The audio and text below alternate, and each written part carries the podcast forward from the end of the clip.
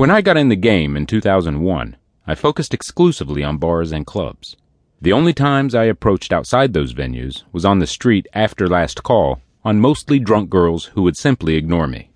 I admit back then that I needed both alcohol and loud music to help me with my approaches, especially the latter, which would soften the silences caused by my weak conversational skills. It took me a couple of years to start figuring out night game, and during that time, any success I had was a big deal, a validation of all the energy and money I'd spent on going out several times a week. Even a little makeout would be something worthy of patting myself on the back for. The end was justifying the means. Until it no longer did. I hit a plateau with the quality of girls I was able to get in bars while noticing hotter girls walking around during the day instead of hanging out at the same night venues I frequented. I also noticed I was inadvertently developing two different games, one for getting laid and another for bitching out cockblockers and stupid girls. I was spending a considerable amount of energy not even trying to score, but dealing with bad attitudes. At about that same time, I started spending a lot of time in coffee shops. I didn't just go in for a half hour, I'd stay for long four or five hour work sessions. As long as I went to a coffee shop that was crowded, there was always an opportunity to chat with a cute girl who was alone. I immediately picked up on something interesting.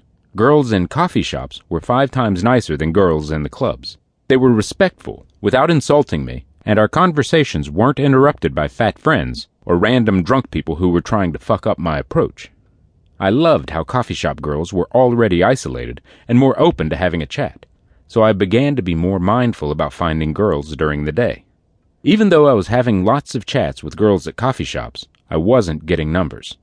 A few minutes in, the girl would politely step back from the conversation. I wasn't sure why. My strategy up to that point was simply duplicating my cocky night game. Without any bangs to show for it, I put day game aside, not realizing that an entirely different game was needed.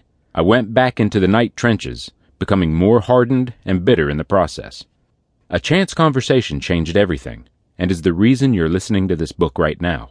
I started a chat with a Moroccan girl in a coffee shop by asking her what book she was reading, talking about it for at least five minutes. I wasn't being cocky, and besides a light joke here and there, I didn't display any of the qualities that usually got me somewhere with girls at night.